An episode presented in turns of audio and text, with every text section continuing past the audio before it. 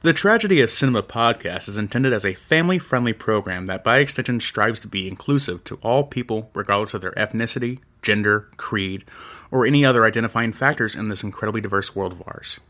With that said, some of the films we discuss may contain serious subject matters or have content considered morally objectionable by today's standards.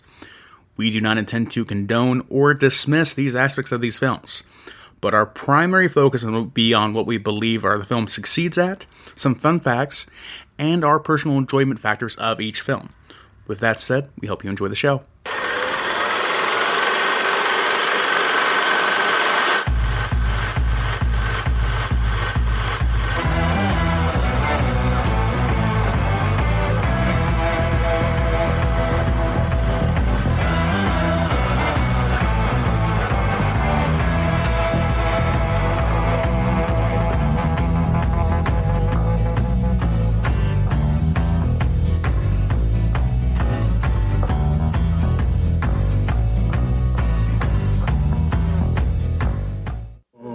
The director of Pee-wee's Big Adventure.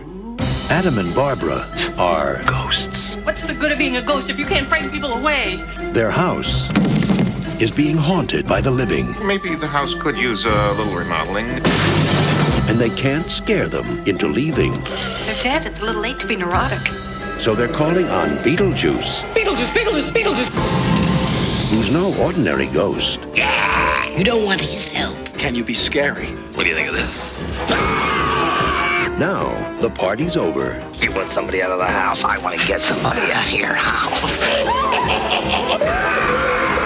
But the fun has just begun. It's showtime. Learn to throw your voice, fool your friends, fun at party. Not bad. This is amazing. Want a cigarette? Oh, no, thank you. Oh, yeah, here I come, baby. He's guaranteed to put some life... Attention, keyword shoppers. ...in your afterlife. Michael Keaton is Beetlejuice. I'm the ghost with the most, babe. All right, guys, welcome back to the Tragedy of Cinema podcast. I'm your host, Jimbo, and joined once again... by the lovable Kyle. Kyle, we are fresh off our live show last Saturday. What an unbelievable and amazing experience. That was so fun to meet so many new people and friends and family and everything about it. Yeah, great hangout, great time. Yeah. Fun times. Gave away a lot of movie posters, DVDs, even a cardboard cutout of Michael Keaton as Beetlejuice. So that was really cool. In case you don't know, we are doing Beetlejuice. This is going to be longer than our live version of it because we left time for Steve and Rebecca Emery to talk about Connor and the loss of their son due to SUDEP. So if you want to go check out their foundation, the Connor Emery Epilepsy Foundation, you can learn a lot of stuff about SUDEP and epilepsy and stuff like that. Good cause for awareness. Right. So we're going to give a little recap of our live show. Met a lot of good people. One of the grand prize drawings was won by Carol Hedges. We're getting her a t-shirt sent to her. And we also said, hey, you can come on the show or you can pick the movie if you don't feel like coming on the show. So she picked Dirty Harry. So next week we will be doing Dirty Harry for our winner, Carol Hedges, which is the mother of Todd Hedges from Middle Aged and Creeped Out. So that was pretty cool too. And how about them guys? Them guys are great. So Todd, Sean, and Nate. Even Nate, we surprised Nate with the first ever tragedy in person award for outstanding editing and sound. So they all had fun with that. And also a special thanks to Jerry and Tracy Pauley for putting on the event, because without them, none of it would have been possible to begin with. Oh, yeah. Great organizing events. Really appreciate it. Go give Hillbilly Horror Stories a listen. We love them guys, too. Yes, of course. So, Kyle. Yes, Jimbo. I got two reviews. I'm going to go ahead and read both of these. So... good, bad. I said we'd reread them all, right? Yeah. So, good or bad. The first one, it's called They Sure Know How to Beat a... ... This is from July 6, 2022 by JPut13. 2 stars. Listen to an Introduction podcast today through another podcast I listen to. This show is very informative, although I'm not sure anyone really needs to know how many actual feet of film was used, but they just kept using the same old joke about a mispronounced name throughout the entire episode. Like every time this person was mentioned. Once or twice was fine and repeated later on in the episode, but every time. Not sure I'll listen again, but if that's how it's going to be. But I did learn some cool stuff about the film they were discussing. So yeah, we're going to keep beating that dead horse till it stops laughing. So unfortunately, the movie that I was going to send to Hillbilly Horror Stories, because Jerry wanted something, was going to be Young Frankenstein. Mm-hmm. But Kyle, as you know, my laptop was full of storage, so I had to go ahead and make some room to delete. So I ended up sending Gremlins over to him. So I'm sure this is where this came from, and that was obviously the one show that we did where we did beat the dead horse because you kept mispronouncing the name. Yeah, so, I did. Hey, at least they gave us a listen, right? Yeah. We're not always like that, but we do like to have fun. So we thank you for giving us your time to listen. And if you said listen again, we'll try to keep Kyle under reins next time. Exactly.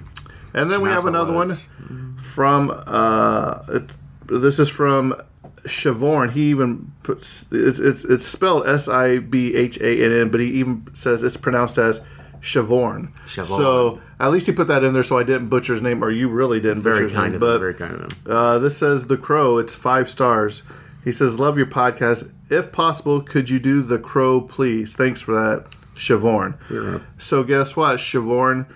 After Dirty Harry, we have decided that we're going to do The Crow for you. So, like I said, if anybody has any suggestions on what we should do, send them in to us. We will do it. So, also, on the tail end of that, I also got news that we were in the top 200 podcast in New Zealand. I know, right? I know. World famous. Yeah.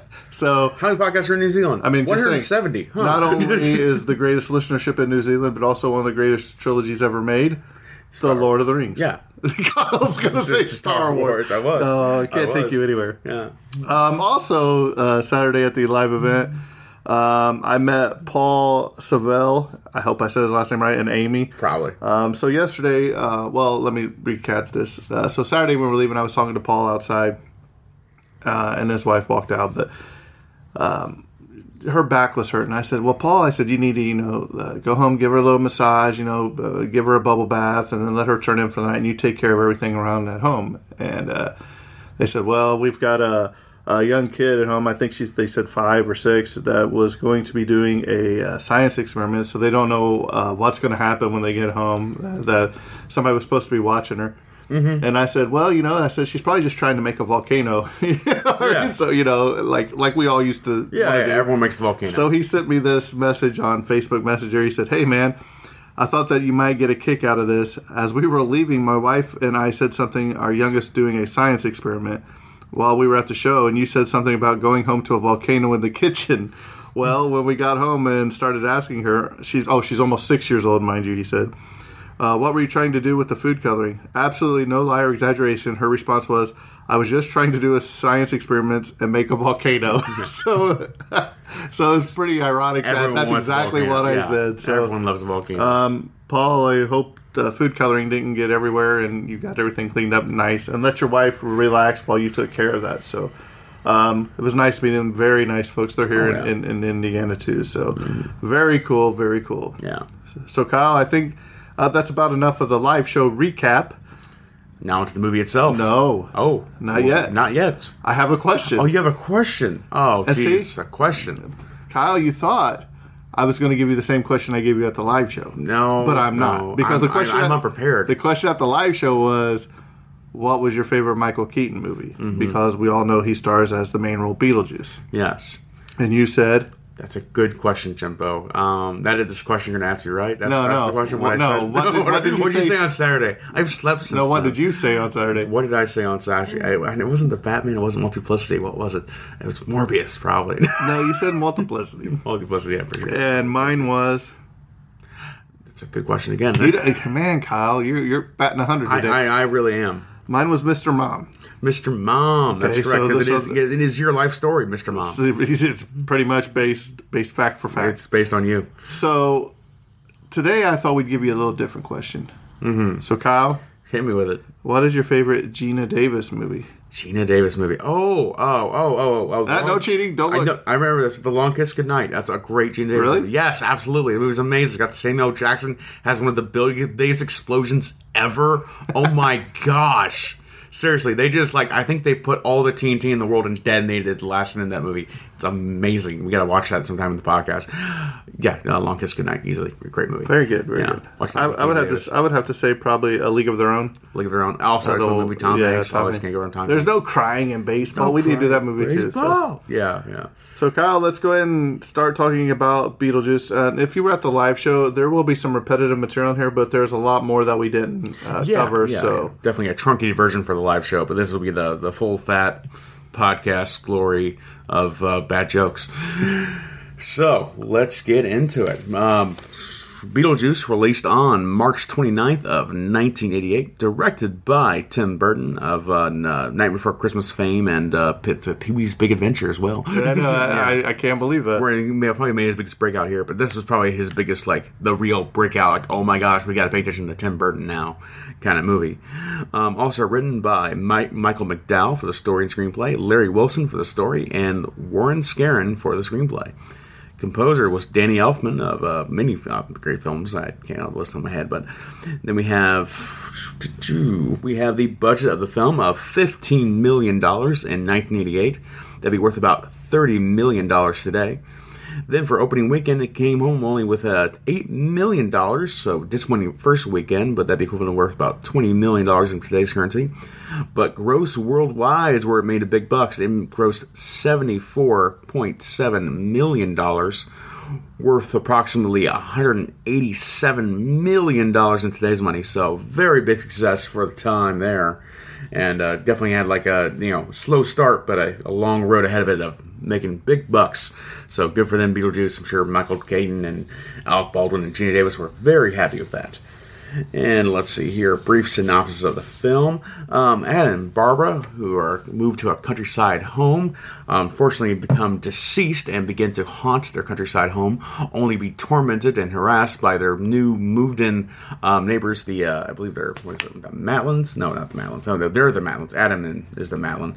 Only be moved in by the Dietzes, who terrorize the home with remodeling and general chicanery and just destroying the whole vibe of the countryside. Norman Rockwell-esque neighborhood. And so to try and haunt them, they try and get them to move out, but when that fails, they turn to Beetlejuice, a rambunctious, almost ghost who is more dangerous than he's worth and threatens both Adam and Barbara Matlin and the Dietz's daughter, Lydia. Whew. So, moving on here, we got the awards for the movie. We're going to have the awards here going for the 1989 Academy Awards, where it won the Oscar for the Oscar. Oscar. Boy, your Southern Indiana draw is coming in today. Oscar for Best Makeup. Then in 1989, it won the Best Film Music Award for the Best Film Music Award awarded to Danny Elfman. And then in 1989, it was added to the National Society Film Critic Awards for it won, and then in the Young Artist Awards, it won the Best Family Animation or Family Animation or Fantasy Motion Picture. There we go. We're still getting the words in right to this morning. Let's see here, and that is the awards for Beetlejuice. Brief technical details right here. We only have a runtime of 92 minutes. Color film, Dolby Stereo. And there is a new 4K release, just released back here in 2020. So check that out. You can see all those rich green colors and green black and nice color depth going on HDR 4K for the new release in 2020. So gotta check that out sometime. I bet it looks really nice. Then moving on here, we have the cast. We have Michael Keaton playing the titular Beetlejuice. Michael Keaton, of course, best known for pretty much this role, and also playing Batman and then Batman and Batman Returns in 1989 and 1992, respectively. Yeah, Bruce Wayne. Jimbo. I caught him off guard. He was like, Dad, you ever noticed you ever see Batman and Bruce Wayne in the same room together? Weird. And, of course, Michael Keaton was in one of Jimbo's favorite films, Mr. Mom, in 1983. And then my favorite film, and my favorite Michael Keaton film, Multiplicity, in 1996. And most recently, in the biggest movie of all time, he was most recently in the end credits of Morbius. Have you watched The Founder? No, I have not. About McDonald's, Ray Kroc and him? No, I've heard good things about it, though. It's a good movie. Over the top, yeah. Over the top. I always were checking out Michael Keaton. Yeah. So now Morbius obviously being a joke. That movie flopped twice. So good for them. And Kyle went both times to see it. So. I've seen it once in theaters. I can say that for sure. And man, it was everything I hoped it wouldn't be. No, very bad. Next up, we have Geena Davis playing Barbara Matlin. Geena Davis, also best known for movies such as Thelma and Louise in 1991. That was a good movie, too. Jimbo's favorite here, A League of Their Own in 1992. A Long Kiss Goodnight in 1996. That is mine. And then we have the Fly remake in 1986. That was good, too. Yeah, absolutely classic, the Fly remake. Just, oh my gosh, what a disgusting but lovely movie. Then we have Alec Baldwin playing Adam Matlin. Alec Baldwin, of course, best known for playing such movies such as The Hunt for Red October, where he played, I believe it was Jack Ryan was the name of the character. Yeah, Tom Clancy's Jack Ryan, that's the whole series. He was also in The Edge in 1997 with Anthony Hopkins, great movie. He is the Boss Baby in the film The Boss Baby in 2017, which at this point might be his highest grossing film ever, I think, which is insane to think. And he was also in the 30 Rock TV show from 2006 to 2013. And it's sad to say, though, but he's best known for probably won't even be a movie. Yes. Just Rust. Recently, the movie Rust, where the tragic event where the prop gun was filled with real bullets. Mm. Kind of like the Crow we're going to talk about in a couple weeks, where he did the scene and he pointed the gun and shot and hit one person, and then it actually killed the lady director. Yeah, the director. So same thing happened to Brandon Lee, but we'll get to that when we talk about the Crow. Terribly sad. I didn't know whether we were going to glaze over that or kind of address it head on. Well, I mean. He's done some great movies, but I don't think it's right that his entire career be focused on one bad thing. I think he still needs to recognition where recognition is deserved. Oh, so. Yeah. I think he will. Ultimately, I hope they do move past this in a way where... And I hope he can move past it, too. I mean? I hope he and everyone involved can find a way to move past it and hopefully, not a positive note, but not feel like they were mistreated afterwards. This is a terrible tragedy and an accident that happened that should have and could have been avoided, hopefully. And hopefully there's a path moving forward where they can all move on and still have, successful careers in life going forward. And Alec Baldwin, of course, and he's at the end of his career anyway, so not really bad to either way. Okay, but next up, moving on with the cast here, we have Winona Ryder playing Lydia Dietz. Winona Ryder is perhaps most easily recognized right now, and perhaps even most well known for in history for her role as Joyce Byers in the currently running show Stranger Things since 2016. I feel like Stranger Things was kind of the second big wave for Netflix. There was House of Cards right there at the very beginning. That went kind of south because of Kevin Spacey. But Stranger Things kind of came back with a big fury and kind of solidified a lot of what Netflix was going forward. Well, not only that, but it crashed the servers the day when the last two episodes came out. It crashed the servers. It crashed Netflix.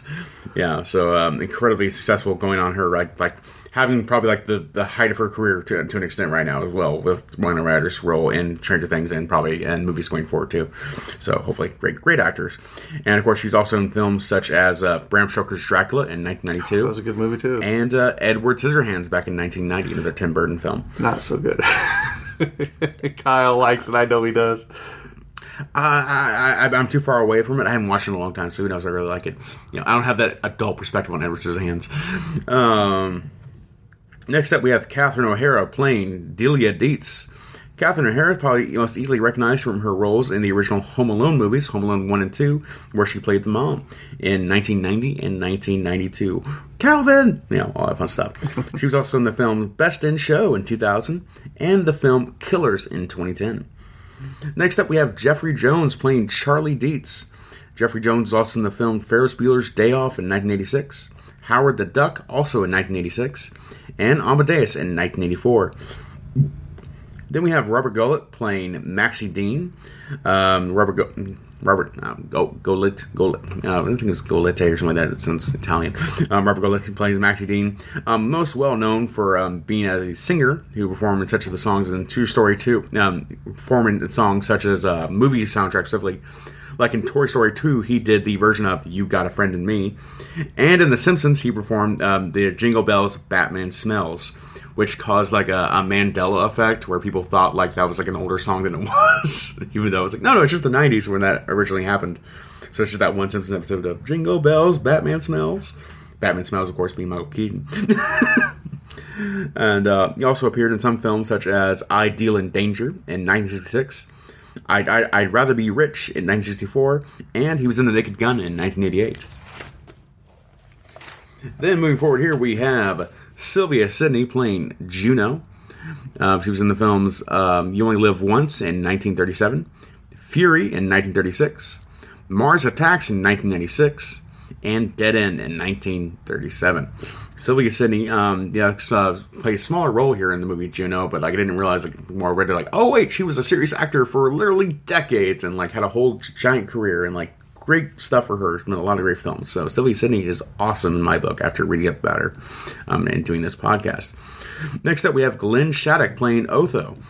He was in the film Demolition Man in 1993, where he played basically the exact same role as he did in this film. And I mean that just character and mannerisms. He really kind of nailed it out of the park of just being a peculiar, larger man. And, well, thanks. And you also in the films Dustin Checks In 1996. That was a funny movie. Did you ever watch that? No, I've never seen it. About the orangutan or monkey or whatever. He checks into the hotel or whatever. I saw the poster of it and I thought, like, this looks like kind of like straight to video almost. The moment I see a monkey on a cover of a movie poster, I'm like, it's a joke movie. And he was also in Meet the Applegates. And then finally we have Dick Cavett playing Bernard. Dick Cavett, of course, best known for The Dick Cavett Show between 1968 and 1977. So that's his little place in history. And that is the cast of Beetlejuice. Jimbo, take it away from me. You done? Yes, I'm done. All right. That's what I'm going to do for my part. So here we go. Time to get into some of the meats. Kyle gave you the potatoes. I'm going to give you the meats. Yeah. The deets. The deets. The all right. Tim Burton originally wanted none other than famous Rat Pack actor, singer Sammy Davis Jr. for Beetlejuice. But the studio executives were like, we don't like that idea at all. Especially, like, you would have been a little bit up there for the time, you know, like, age-wise, something like that, too. So also, older actor Sammy Davis Jr., but I still would have loved to have seen it, though. You know, I think it would have been great. Oh yeah, I'm sure he would have had a blast doing it, but also I don't know if that would have made for a better film or not. During the sequence where Adam and Barbara enter Juno's office and see her speaking to a recently deceased football team, a movie theater full of ghosts can be seen through Juno's office window. When the film was released in theaters, the scene created the illusion that the living and dead audience could see each other. Among the ghosts of the audience are a red skeleton and a green skeleton, identical to the one seen in Tim Burton's later movie Mars Attacks. A woman with red hair and two men in suits and Ray-Ban style sunglasses, a.k.a. the Blues Brothers. Mm-hmm. That's hilarious. Tim Burton has some like efficiency there where he kind of like reuses characters from movies to movies almost in like kind of way, or like the props he kind of has, like there's ideas he has like in his head for like years to come, like, oh okay, things could be now turned later. There's Love a director's trademark from Tim Burton with dogs, where the Matlins' deaths are caused by a stray dog wandering around the bridge as the car topples over. It's also the same dog that ran out in front of him on the way down to town, so I think it's pretty cool. It's the same. Mm-hmm. Good foreshadowing in the scene. Right. Mm-hmm. This is Michael Keaton's favorite film of his own. That makes sense. I think it's an excellent... I mean, it's a breakout performance for him, and like he had so much fun with it. I'm sure he loves it. You know, Alec Baldwin, I actually had the trivia up, from the live show. Like, this is the film he disliked the most. Oh, yeah. His performance in the most. He likes the movie, but he hates his performance in it. Right. You know, sad deal there. The studio originally wanted to call this film House Ghosts. And as a joke, you know, Tim Burton was like, well, I'm going to come up with something, give it to him. How about Scared Sheetless? And he was actually kind of worried when the studio was like, "Hey, we like that. That's a genius idea. Great. It's a what a play on words." Yeah. Like, oh no! Can you imagine what would have happened? That would have been funny. Oh gosh, we would have flopped so hard. According to Tim Burton, it took a lot of time to convince cast members to sign on, as they thought the script was too weird. Which, it's a weird movie. Geena Davis was the only cast member who would commit to the project at first. Michael Keaton, Winona Ryder, Catherine O'Hara, and Sylvia Sidney all said no at least once. Producer David Geffen convinced Michael Keaton's manager to convince Keaton to meet with Burton. Once Keaton said yes, Burton personally called Sidney and begged her to do the movie, and he flew out to meet with O'Hara to convince her. Yeah, that's one of those things where, like, the line between the line between genius or just crazy idiot is just so thin. Like, it's two sides of the same coin, and you don't know. If you're looking at this script, you're like, what in the world is going on? You know, here? I always think back. Probably the biggest one in history that I think that this happened to was Sean Connery when he was offered the role of Gandalf. Yeah, and he was like, I don't understand the script, so no. But then League of Extraordinary Gentlemen came on, and he's like, hey, I didn't understand the Lord of the Rings script. I said, no, I'm going to say yes to this. And I'm like, eh. Yeah. One of these is not like the other. Also, how basic is Sean Connery? I love Sean Connery. He thought Lord of the Rings was like, oh, it's too out there. It's too crazy. It's like, the book's like even at the point of the movie releasing, like, nearly 100 years old. It's like, dude. Man, it's the most classical fantasy ever. It's like not even whatever. When Adam and Barbara are in the office, a voice on the PS system announced Flight 409 is arriving at Gate 3. United Airlines Flight 409 crashed into a mountain in Wyoming on October 6, 1955, killing all passengers and crew aboard. At the time, it was one of the worst plane crashes in history. To this day, no one knows why it crashed. Mm-hmm. I think the pilot error. I think the plane went down. That's why it crashed. Kyle, a toy line was released in conjunction with the film and featured action figures of most of Beetlejuice's incarnations, as well as Otho, Adam, whose figure had him wearing his famous red baseball cap, the shrunken head man from The Waiting Room. His figure was named Harry the Haunted Hunter and came with a detachable head showing what he looked like before death. I'm just laughing. It's just like, who had on their Christmas gift? And, the little boy was like, I want Otho for Christmas. Kyle, you're going to buy Otho on eBay. How much is he going for? I bet he's $1,000. They probably only made 10. Julia Lewis auditioned for the role of Lydia. All right, here's some other people that auditioned for Lydia. Are you ready? Yes. Lori Loughlin. Aunt Becky from Full House. Oh, well, she wasn't in jail. Yeah. Diane Lane. Yeah, I could see it. Sarah Jessica Parker. No. Brooke Shields. That'd been cool. Definitely. Yeah, that'd been cool. Oh, Justine Bateman. Absolutely, I think. Mm-hmm. Molly Ringwald. And Jennifer Connelly. Well, they all turned down the role, so all of the people were asked and they turned it down. The snake scene had been filmed before Michael Keaton was cast as Beetlejuice, and the animatronic snake used bore absolutely no resemblance to him. Mm-hmm. After Keaton had been cast, some additional film was shot for the scene using a stop motion snake that looked more like Beetlejuice. Mm-hmm. This was suggested by the studio to make sure the audience knows that the snake is actually Beetlejuice and not some random monster in the afterlife that will eat you. Oh, Jimbo, I am surprised here. The Otho figures, the original 1989 Otho figures, still in pack. They're still in pack, and they go for less than $60 right now. Right now, we have like $40 and $10 shipping on a couple of them. I already saw, but you can see the picture right there. That's Otho in the pack, and he's just raining his scarf. He's green. He's got a weird snake animal companion with him. It's Beetlejuice. I supposed to be Beetlejuice, but I don't remember that scene in the movie. I don't either. And his head is going real crazy right now. But man, that's some. You need to add that to your life, to a wish list. Yeah, I need to put that on my shelf and just think about the Ofo action figure. Even unboxed, only $35. That's not bad. One of the controversial comedians, Sam Kinison, was being cast as Beetlejuice, but Kinnison's agent never told him about it. He's like, nah, you better just stay away from this movie.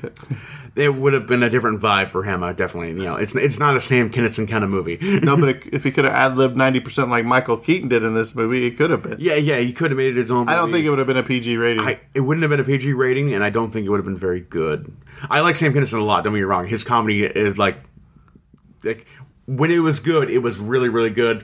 When it was bad, it was really bad. When Glenn Shaddix, who played Kyle's favorite Otho, died in September of 2010, the last song performed at his memorial service was Deo. Deo. Work all day. The Banana Boat song. Yeah, Banana Boat song. Which was used at the dinner party scene. Along with Spaceballs, Big, and Caddyshack 2, it is this movie is noticeably noticed for containing the F word in a film rated PG during the PG-13 era. Yeah, really shocking. I don't know how you get away with that, really. like surely they would stop you from using the F word in a PG movie, but no, apparently not. The movie's box office success created plans for a sequel. Beetlejuice Goes to Hawaii, which I think would have been hilarious. But a script was actually commissioned, and Michael Keaton and Winona Ryder both signed on to reprise their respective roles. But Tim Burton soon lost interest in the project and went on to direct just a little movie called Batman. Yeah. And Batman Returns instead. Mm-hmm. As of recently, they're still trying to get a sequel into production. And here later in the notes, I've got the guy that's working on it. We'll get to it, though. Oh, maybe we get, a quick question for you right now. Do you think that will happen in this new age? I absolutely do not think they will ever get a Beetlejuice movie out. You don't think you'll ever get a Beetlejuice? I feel the exact opposite. Before Michael Keaton or Winona Ryder dies? Oh, no, absolutely. I think they do. I think in this new age of reboot sequels, they're going to absolutely get Michael Keaton back in there. If they reboot it, then they don't need Michael Keaton. Oh, they reboot it, they don't need him. But, do a requel. Show you the Munster trailer? I mean, the requel scenario, like Scream 5 or whatever. The Munster trailer? The Munster trailer. Yeah, I know. It's going straight to Netflix now because... I thought it was going to Hulu or something. No, it's going straight to Netflix. Okay, cool. It's going to be that bad. But I absolutely think we're going to get that requel of Beetlejuice 2 someday. The only reason I say that, is because... When this came out in 88. Okay. So we're here 30 years later. Mm-hmm. And it's been talked about since this movie was done. I mean, you've had a lot of those Bill and Ted's Excellent Adventure 3, Yeah, but you've had a lot of those fan fiction posters come out. Mm-hmm. You know what I mean? Yeah. I don't know. I would like to see it. But I don't want to see it because I think it's going to be terrible, too. You know what I mean? It's one of those... I think it has a strong chance of being awful. It really does. Especially with, Otho not being there anymore. I could totally see that being, on one of, the major new streaming services, like a Paramount Plus or a Disney Plus, something like that. I think I would rather see it as a TV show, a series. I could see that happening, too. It could be, a limited-run series, something like that, too. Something that opens the avenue for new movies that don't have to have Michael Keaton or Winona Ryder, but having, a first, run happen. Those two, or not even that, or have if you do a TV show and you could explore some of the other characters in there, yeah, Harry the Hunted Head Shrinker or whatever he was, or even different, maybe Beetlejuice has a family, and you got a crazy cousin or whatever. You could take those different avenues, kinds of silly things you could do. I could see a cartoon being made of this show easily. All these kind of crazy things. I think it's not something I necessarily want. I just think it will happen just out of pure business direction because I think there's still such a huge. I mean, if you look on IMDb, it says it's coming soon or whatever. It's always. But it's coming soon. I think you can go into IMDb mm-hmm. and change whatever you want. So. Oh yeah, but I mean, there's been so much movement for the streaming wars now kind of thing of trying to get all these properties back into the mainstream pop culture zeitgeist, and we got to make sure we have an avalanche of content being made to order to flood our network, so there's always stuff to watch. And I think Beetlejuice is just too popular of a property to leave dormant. You will make something about Beetlejuice. Regardless of who you can get back. If Tim Burton and Michael Keaton and Minor all say no, you still make something with Beetlejuice on the title of it in the next 5 to 10 years. Is that a Kyle guarantee? That's a Kyle guarantee right there, yes. And when you get a Kyle guarantee, I remind me there's 10 years. Something about maybe happening. At the dinner party, Otho states that people who commit suicide end up as civil servants in the afterlife. This is actually expanded on in the film where the civil servants' ghosts that Adam and Barbara meet in the afterlife are people who have apparently ended their own lives. The receptionist says she committed suicide. There was a man who hanged himself, which you see him flying through there, and the crushed messenger is implied to have done it himself. Juno looks normal, but there are scars on her neck that indicate she cut her own throat. Beetlejuice is said to have been a civil servant and Juno's assistant. It was going to be explained in the film that he hanged himself, which, incompletely and very painfully, due to heartbreak. While this was cut out of the film for running time purposes, it is in when Beetlejuice is surprised at Lydia wishing to die. You know, I kind of like to find the lost scenes of Beetlejuice, like the cut scenes. Yeah, I don't know. Well, what if they had an expanded universe where they had more TV shows and movies? All the people in the waiting room and in the office are in the same condition as when they died, and that way they died is shown clearly. You know, you have the lady sawn in half. You have the burn victim when he's like, "You want to smoke?" He's like, my favorite guy is the guy with the incredibly large chicken bone just stuck to his neck at the very beginning of the first scene. Okay, that Kyle, you made that too easy to walk right into that joke. So. That's Kyle. Let's go get some chicken. No, exactly. Kyle, stay away from the chicken. No. But however, oddly enough, the Matlins who drowned are not wet. Tim Burton felt that keeping the actors wet all the time would be too uncomfortable, and I think he's right. Yeah, but it's a movie. You got to have that consistency. Continuity. Otherwise, all illusion is lost. But no, it would be. All right, really here you go, Kyle. Consider for the role of Beetlejuice, Dudley Moore. Dudley, no. Michael Keaton based his performance of Beetlejuice on Chop Top, who was from the Texas Chainsaw Massacre 2. Keaton later would co-star with Chop Top himself, Bill Moseley, Moseley, I think Moseley, in the 2002 HBO movie Live from Baghdad, released 14 and a half years later. Oh, cool.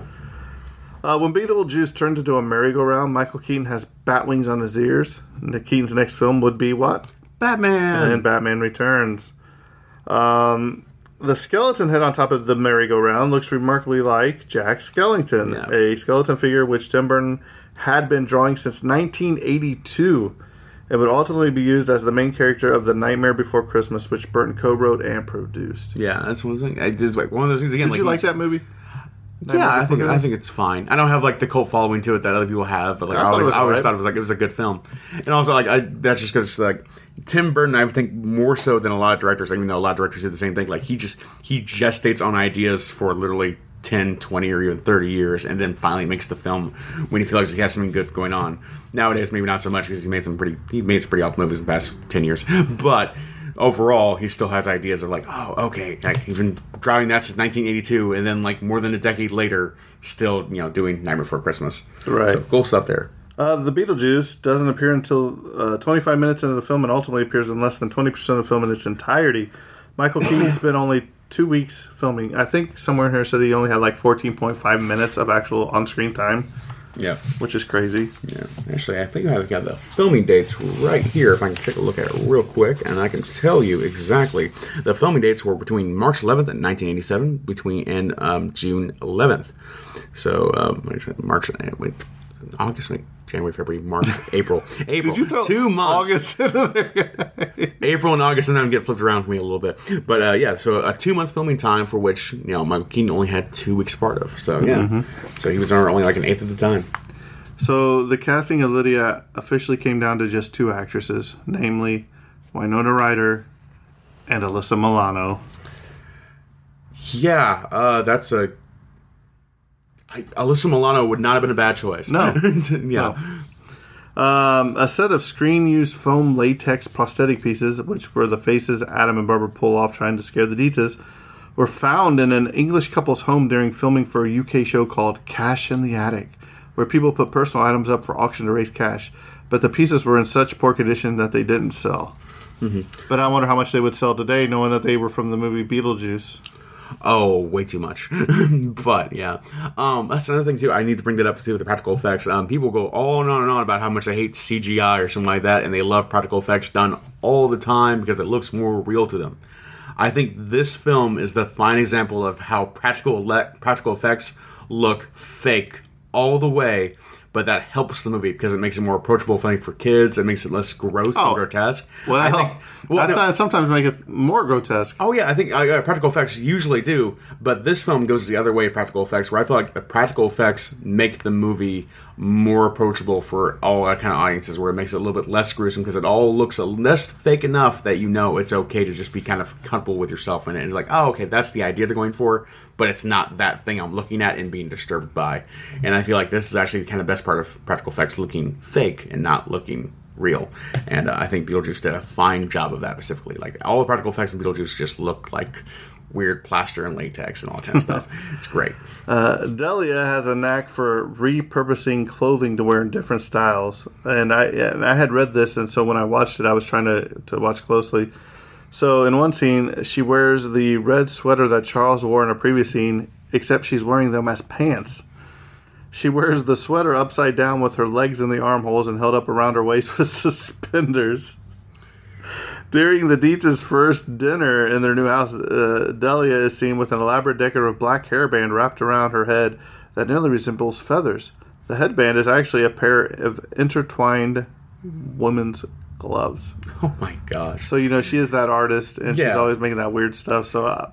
Gotta be out there, kind of like, just gotta shake up the box and, like, do weird things to see what happens. You know, you gotta throw things at the wall, see what sticks sometimes. And when you're an artist like Delia, well, you make a lot of weird decisions. When you're not a great artist, you still make all those weird choices, right? They don't pan out.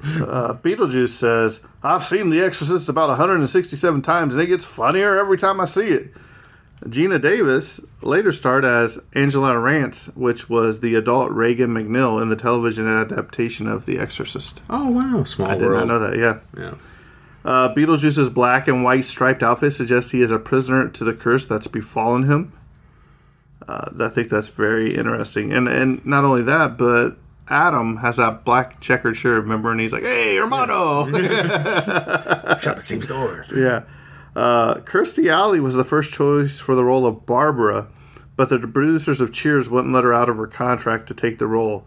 Also considered for the role were Sigourney Weaver. Oh, wow. Linda Blair, which would have been hilarious just due to the fact that he just said that about The Exorcist. Yeah. Goldie Hawn, Laura Dern, and Linda Hamilton. Ooh. Linda Hamilton would have been cool. Laura Dern would have been cool. Sigourney Weaver would have been amazing because it's Sigourney Weaver. Yeah, actually, I like all those castings. Yeah. I think they could all do a great job.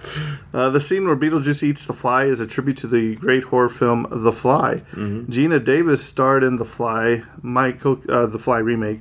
Michael Keaton himself was offered the lead role in The Fly, but he turned it down, which would have been awesome. Yeah. When Beetlejuice pulls the fly underground at the beginning of the movie, you can hear the fly scream, the famous line from that film. "Help me, help me." Very good. Very good, Kyle. I did perfectly. It was spot on. Yeah, the original film. The title character is named for the bright red star in the constellation of Orion. I don't know. Really? You gave the fact at the live show and you don't know? I forgot already. Beetlejuice. Thank you. Beetlejuice, I knew it. I was just testing you, Jimbo. Angelica Houston was originally meant to be Delia, but she was ill and couldn't come in for filming. Oh, wow. That's sad. That would have been good, too. Mm-hmm. After the surprise box office success of Pee-wee's Big Adventure, Tim Burton found he was the hot director, being sent all the top scripts. However, he disliked all of them and was on the point of starting to write his version of Batman when he was sent Michael McDowell's original screenplay. He loved the premise and promptly signed on. Michael Keaton only appeared in this film 14.5 minutes of the entire film. Yeah. I wonder how much... You know, Kyle, something we need to start doing again? We did it me and Terrence did it at the beginning, but we need to try to start finding the salaries for the people in the movies. You know what I mean? Yeah. Those can be tough to find sometimes. Right. You know. So, at one point, Tim Burton considered none other than legendary action star Arnold Schwarzenegger for the role of Beetlejuice. However... The Geffen Company felt that due to Schwarzenegger's reputation at the time as an action star, people wouldn't take it seriously. But Burton approached Schwarzenegger anyway. He turned it down as he was busy shooting The Running Man. And legend has it, he told Burton, "If you have anything else, let me know. I'll be back, yeah." You know, I think that's kind of fun. I think we recognize it now, factors like John Cena and The Rock, that they have great comedic timing sometimes. And I wish Schwarzenegger did get more of those comedic roles early on in his career. Well, you seen how funny it was, what was it, Twins? Oh, yeah, Twins. Oh, yeah. He knocked out of the park. Or Junior. Yeah, like films like that, too. And even, like, modern films. Like, I remember, like, the last Terminator Dark Fate movie, he had, like, a really good comedy, like, straight comedy line in those films talking about hanging curtains as an interior decorator. Really funny stuff. Kindergarten Cop, yeah. Well, the movie is both when it should only be one. That movie's the beginning and end is just like the straightforward action movie, dark, gritty, real, and then the comedy in between. It's like just you get whiplash in that film if you don't watch it right. Adam's black and white checker shirt is the same one worn by Tom Selleck in Three Men and a Baby. Three men and a baby. All right, Kyle, I'm going to see if you know who this name is. I bet you don't know who this is. Probably not. You're going to let me go, oh. Heather Langenkamp. Do you know who that is? Never heard it in my life. Really? That's not an actor. It's not even a person. She was considered for the role of Lydia after Tim Burton saw her in the movie A Nightmare on Elm Street. Oh, that movie. She turned down the part because she didn't want to play a goth girl. You know, maybe I'm going to contradict myself from a decade ago or something like that, but I never liked the first Nightmare on Elm Street film. I didn't. I think it's bad. Exactly. Well, there goes half our listening audience. Thanks, Kyle. I don't think it aged well. I'll say that much. Kyle, I didn't either. Yeah, okay. I think part two's really started to step up for me. Yeah, part two is when he came into the character of like because Freddy wasn't in it very much, just a little bit in the first one. Mm-hmm. But we've already done that movie. We have. Ironically, Beetlejuice was the first DVD sent out by Netflix. Yes, kids. Netflix used to actually ship out DVDs to people's home and then they could return them. It's kind of like a Blockbuster at home for the lazy man. Mm-hmm. In 1998, so the very first one ever. So that's a little bit of trivia. If you're ever on Who Wants to Be a Millionaire, you remember when they were going to have that whole thing where they were going to split the service between delivery and one for streaming. And they were going to be two separate companies. And that didn't go they got so much backlash. Like 2 days later, they're like, "We're sorry, we ever said we were going to do this. You can go back to streaming. You're fine." Bill Pullman was considered for the role of Adam. I think that would have been pretty good too. That would have been cool too. All right, here's some people to consider to play Beetlejuice. I want to hear yes or no. Are you ready? Mm-hmm. Dustin Hoffman. Yes. I don't think. Absolutely. I love it. Robin Williams. Yes, absolutely. He would have. Christopher Lloyd. Wow. He kind of looks like Beetlejuice without. Yeah, he looks like a real Beetlejuice. Jim Carrey. Yeah. Oh, yeah. He could have done it. Sure. Yeah. You look for the role he did like as the Riddler in Batman. Tim Curry. Tim Curry does everything perfectly, so yes, of course. Jack Nicholson. I mean, yes, but it's a different movie. Bill Murray, once again, easy win. Robert De Niro. No, I can see Robert De Niro. And John Cleese. Oh, John Cleese, of course. He was a legend even back then. I'll tell you one actor I would have, like, in like, crazy alternative world, Bill Paxton. I think he could have knocked it out of the park. Probably. Yeah. In the waiting room at the end of the film, the bottom half of the magician's assistant that Beetlejuice tries to fill up was played by Tim Burton's then-girlfriend. I wonder in the credits if it says, bottom half of Salt and Half Girl, played by... there is actually a Broadway musical, Beetlejuice. It actually went to Broadway March 2019 after pre-Broadway at the National Theater in Washington, D.C. starting mid-October 2018. I'm sure it'd been cool to see. Wes Craven was the first choice to direct this film, and I think, Kyle and I were talking earlier, I think it would be a totally different film. Oh, absolutely. I think so, too. I think it would have been a lot darker, a lot more serious. I don't think it would have been nearly as approachable. Do you think that... do you think they could have made Beetlejuice the next... iconic horror villain slasher like Freddy, Jason? It would depend on how much the initial script described Beetlejuice as we know him now, right, as being so zany and kooky and you know over the top. But there was, I mean, that's basically Chucky. He's over the top, zany, funny, but he's also a slasher. Mm-hmm. So I would like to see a script with that. I think it could be done. Mm-hmm. It's just.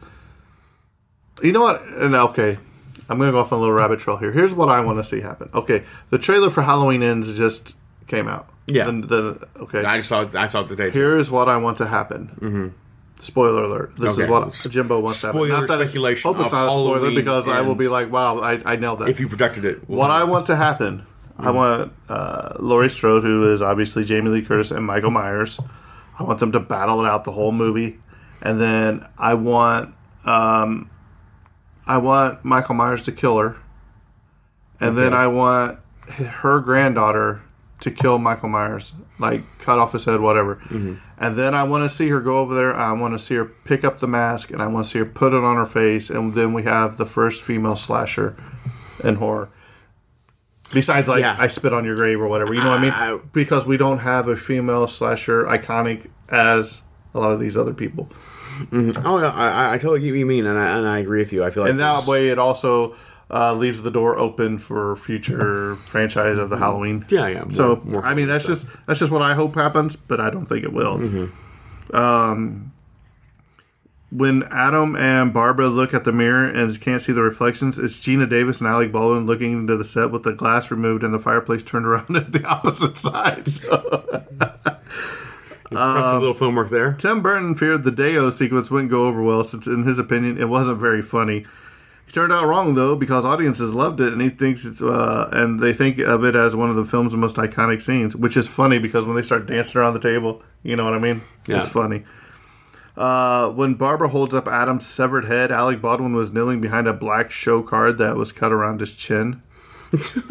Oh, here's some more for Otho, Kyle. Yes. John Candy. Man, R.I.P. Oh, man. What a knocked it out of the park, too. John Candy. Never a bad role for John Candy. Bob Hoskins. R.I.P. Bob Hoskins. Ooh, that would have been cool. Yeah, I could see it. It's me. I'm Mario. Yeah. Good old Mario. Just launches head first to the window in the first scene. It would be great. John Goodman.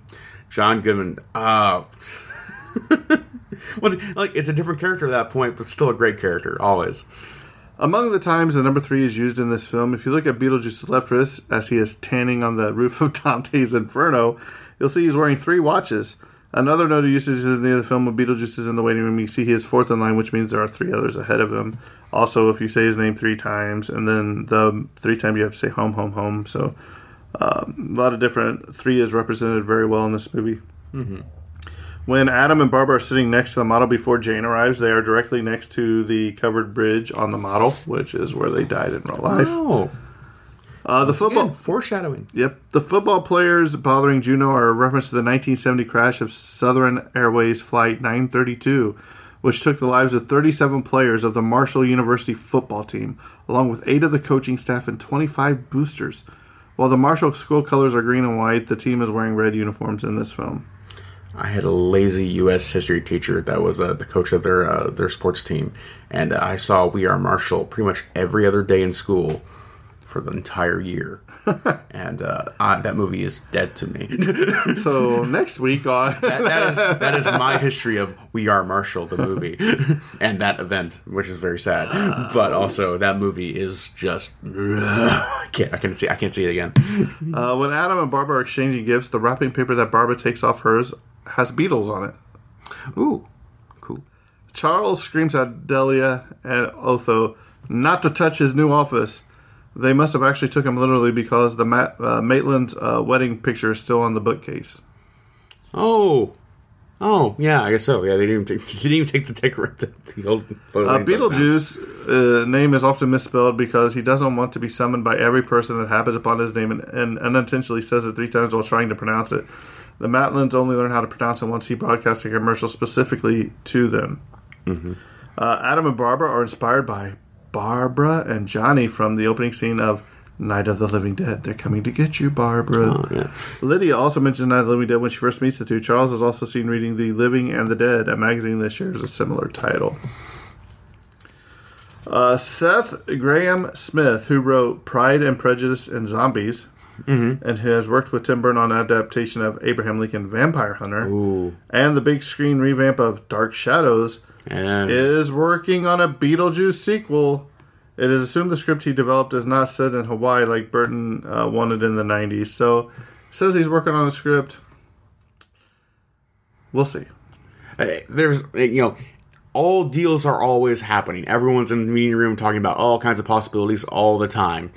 And 99% of it never sees the light of day for good reason.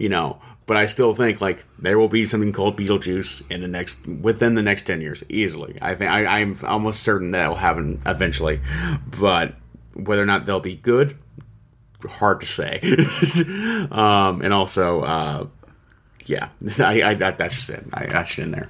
The idea for the movie came after Poltergeist was a great big hit, but the idea of bad ghosts was flipped. The people who moved into the house would be the awful ones, and the ghosts would be good. The Maitland's bumper sticker says, "I break for animals," which obviously they killed them. Yeah. When Beetlejuice appears to the Maitlands in the TV ad, he performs performing in the model cemetery long before it's even revealed he's in the model. I thought you could tell right away, especially after the beginning of the movie when he eats the fly. But oh yeah, when he eats the fly, I was thinking like when he was actually reading the newspaper there, like he was implied to be in the model, just waiting for him. But it'd be too early for the film. In the first scene, Adam receives a Harry Belafonte cassette in the mail. Harry Belafonte. Oh yeah, because it's for the Banana Boat song. It is even briefly heard early on in the film after Adam and Barbara had just died. Yeah, same song, of course, is played later at the dinner party. Yeah. During the dinner party, Otho mentions he used to be a paranormal researcher in New York before the market collapses.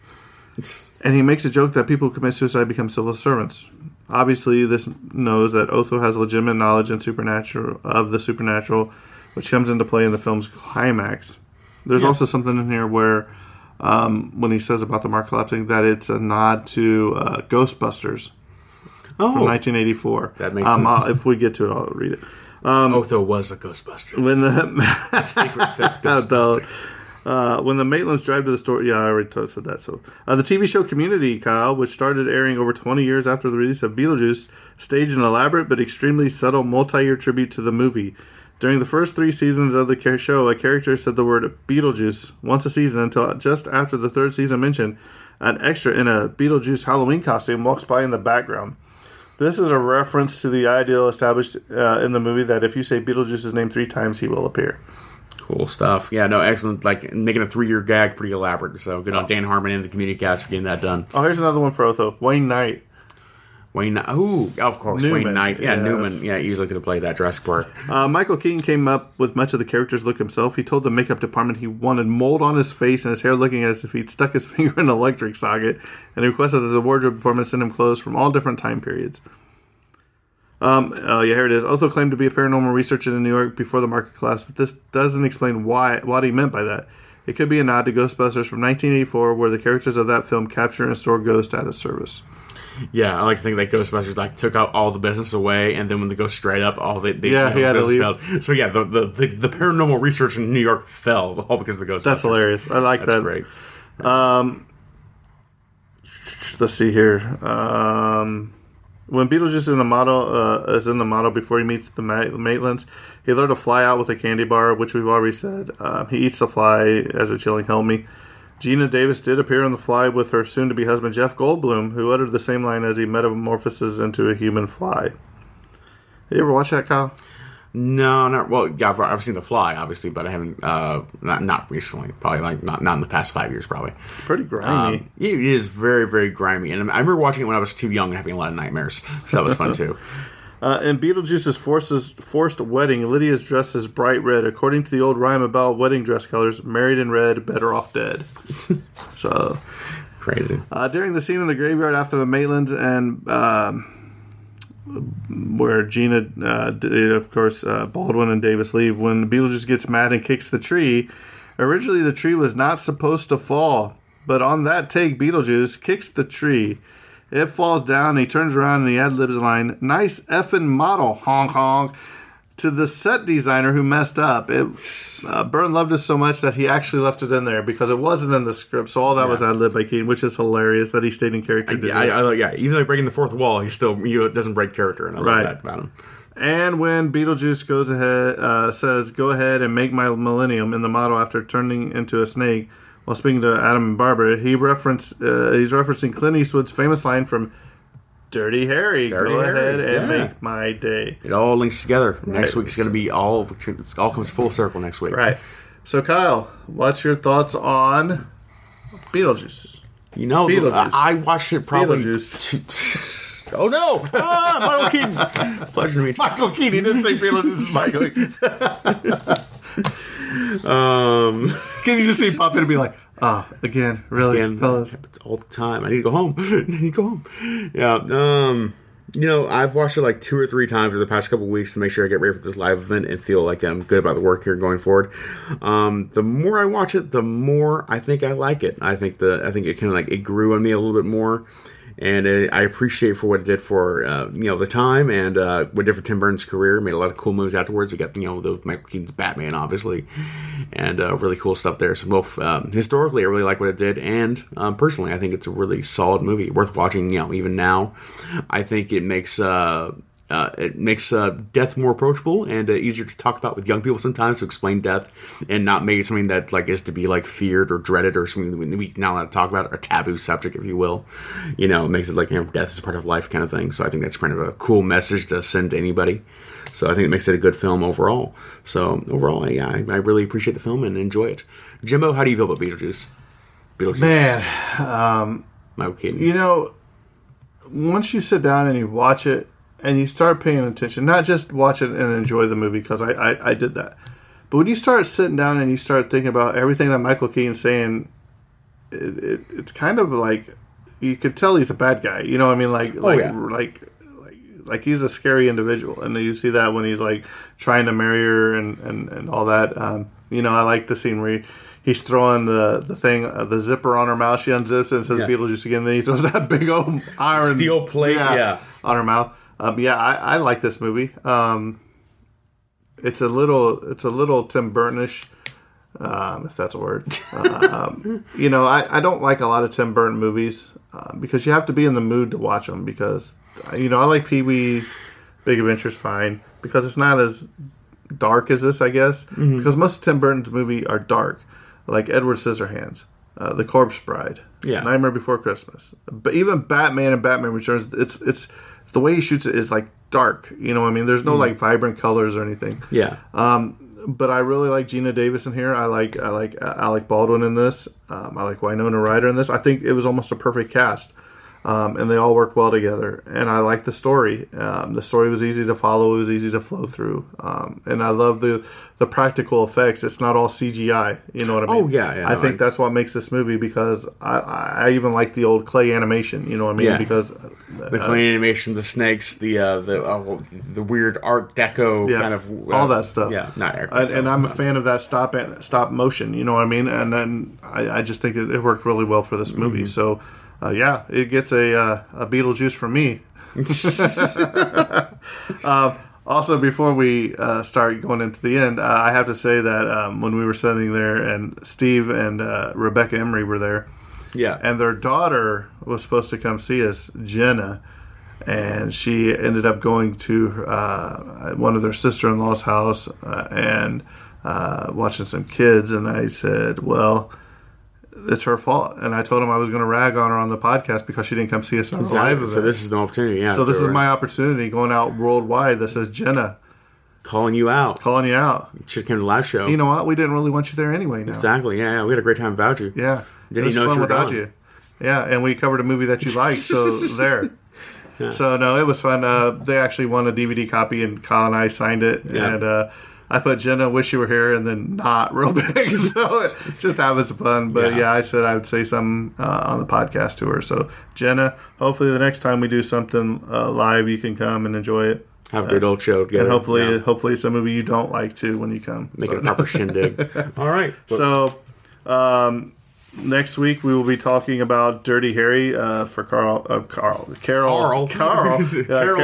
Yes, Carol. Yes, prize winner. Anything else to say, Kyle? No, I think that just about covers it. If you want to follow us on the Tragedy Cinema Facebook group, we have a lot of fun. Post newer information, trailers, memes, whatever. Social media. If you want to leave us a review, go to Apple Podcast or Google Play or Stitcher or whatever, and it'll come to us and we'll read it on the air. But with that being said, I think this episode of Beetlejuice is coming to a close, and that's a wrap. And cut.